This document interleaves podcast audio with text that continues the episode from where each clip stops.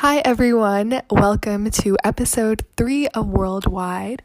In this podcast, I'm going to be talking about some of the education and healthcare systems around the world, specifically focusing on third world countries for now. And I think it's just really interesting to look at how each country deals with their own situations, circumstances, and especially during this time, the coronavirus, because it's impacting people and nations in different ways. So it's really good to look deeper into it. And in this episode, episode three, we will be talking about Brazil. I'm sure many of you are aware with the large country in South America, whether it's through the Rio Olympics that happened recently or just the increased news coverage that Brazil has been receiving due to the coronavirus. Either way, I'm sure many of you are aware with Brazil, and I'm excited to dive deeper. So let's get started. Um, I wanted to begin by talking about education in Brazil. So, although Brazil is a really large country, it's actually, with regards to education, a lot behind the other Latin American countries like Argentina, Mexico, Venezuela, Chile, and even Costa Rica.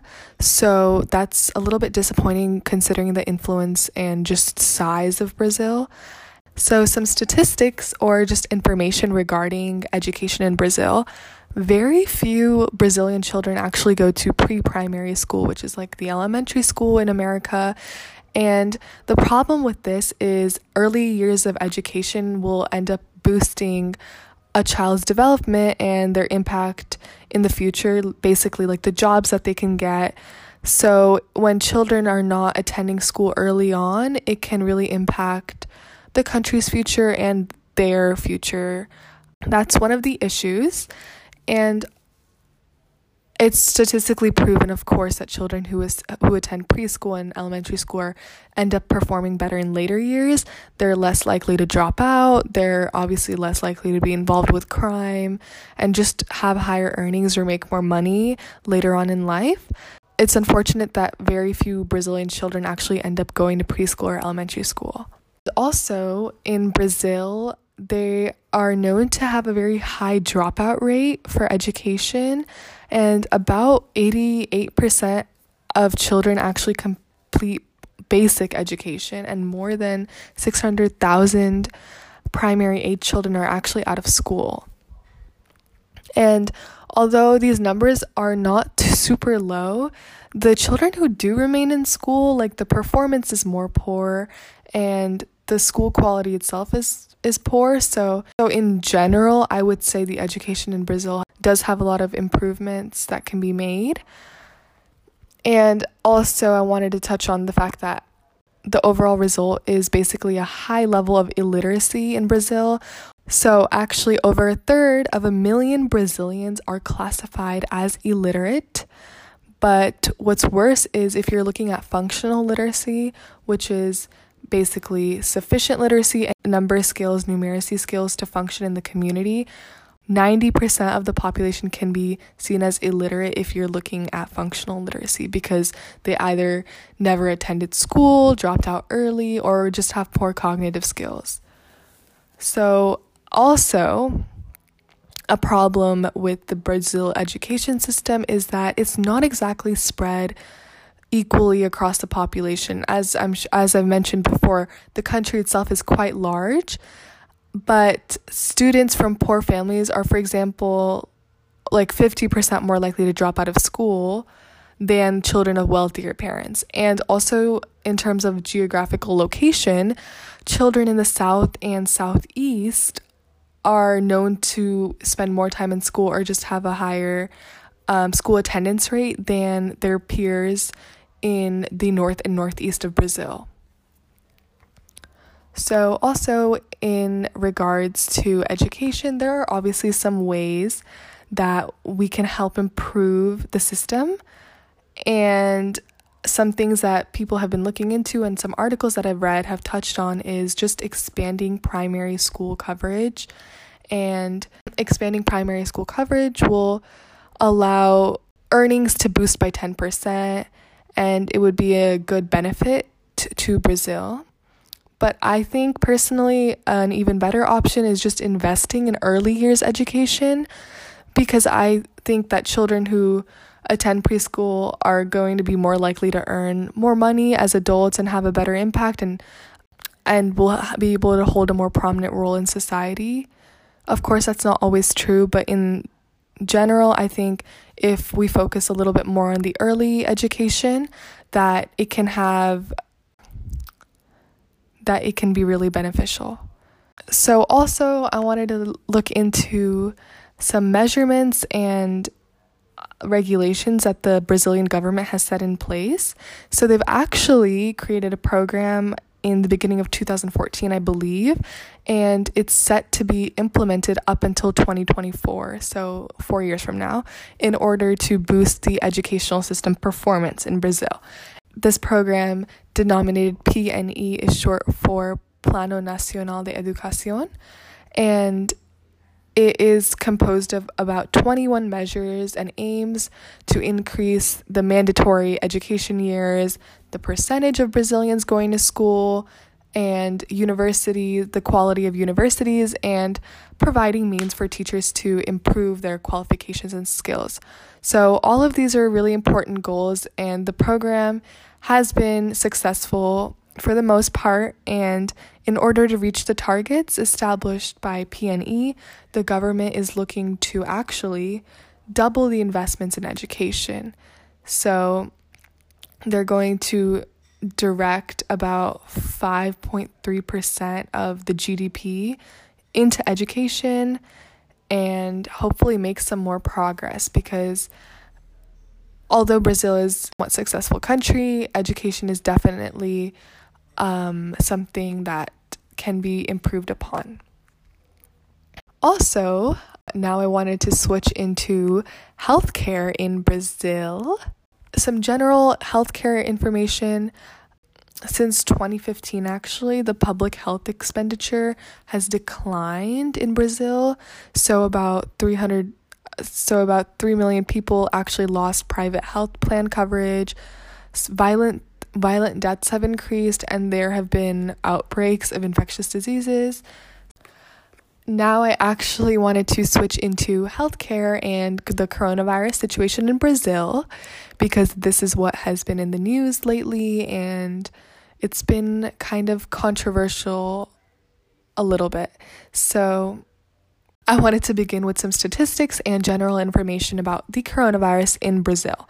So, Brazil actually now has the world's second highest death toll, overtaking the UK at this point.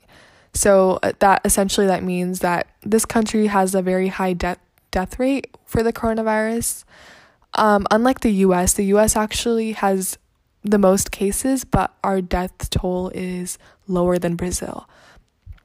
Brazil now has 828,000 confirmed coronavirus cases according to the health ministry. And we also have to keep in mind that some cases are not reported and the data can be a little bit off, but that is still a significant amount of cases. Also, the outbreak is thought to be weeks away from its peak in Brazil. So it looks like the cases are going to continue to rise,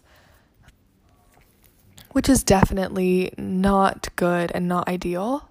And you would think that with the coronavirus situation on the rise and the increase in cases that the country is going to be trying to put more efforts into fighting the virus and hopefully implementing lockdowns and increasing social distancing measures. But unfortunately the president has not been doing anything like that. Um, the president mr bolsonaro has been actually dealing with more political battles and scandals recently. So, unfortunately, at this point in time, politics is kind of has politics has surfaced in Brazil as bigger than the pandemic itself, which is obviously not the best situation because the health crisis is incredibly important and if the death toll is large like it is in Brazil, the population is going to be on the decline.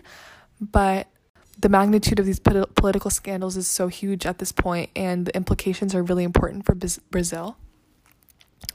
And some of the political scandals involve just the mere anger over the president's handling of the crisis. So everyone's a little bit mad about how he's dealing with it and um, the measures he's putting in place. And there's also just a growing fear of where Brazil is headed after the pandemic. They're worried about the economy, the future of the country, and what's to come after. And although the president has lost support in recent months, his core base has actually strengthened. So, around 30% of the Brazilian population support him, and they think that the concern over the virus is minimal and they, they just want the economy running again. But it's been very clear that the president's message is just economy over health and that the coronavirus is more damaging to the economy than it will the population and the health of the population. To dive deeper into the coronavirus situation in Brazil, the virus is actually affecting really densely packed slums and large cities. So people are getting more and more worried because the numbers continue to increase day by day. And it's just, as um, some people are saying, it's like a humanitarian tragedy at this point because it doesn't seem to be on the decline. And it's honestly predicted to not even be at its peak yet, which is definitely not good news.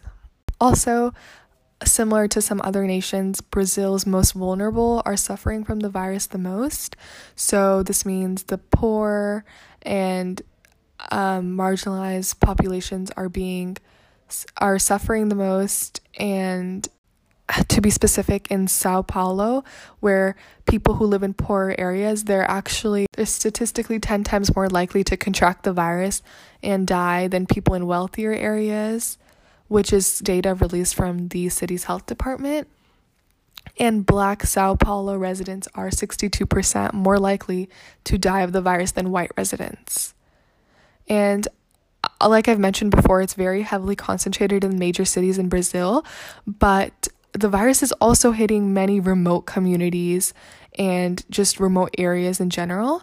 So, the problem with this is that maybe won't spread as fast if it's hitting remote areas, but the the communities and people living in these areas do do not have access to a close by intensive care unit, a close by hospital, or healthcare officials that can help take care of them.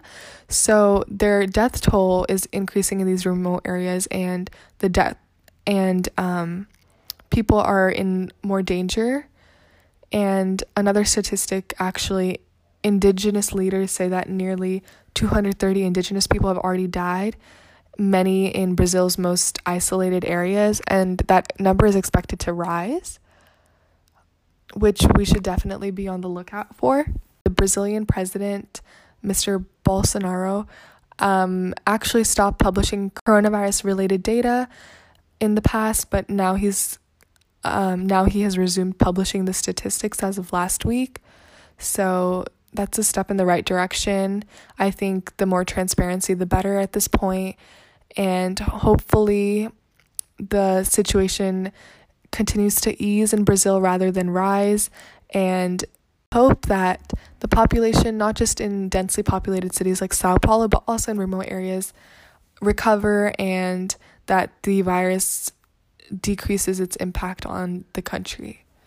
And like always, I will have some links of articles and organizations that can help out or that you can donate to um, if you would like. I would highly recommend it. Like I always say, knowledge is the power to cause action. And I think it's important that people know what's going on and look more into some of the issues that are in place in other countries, not just the United States or wherever you are from. So, with that, thank you for listening, and I hope you join me for episode four.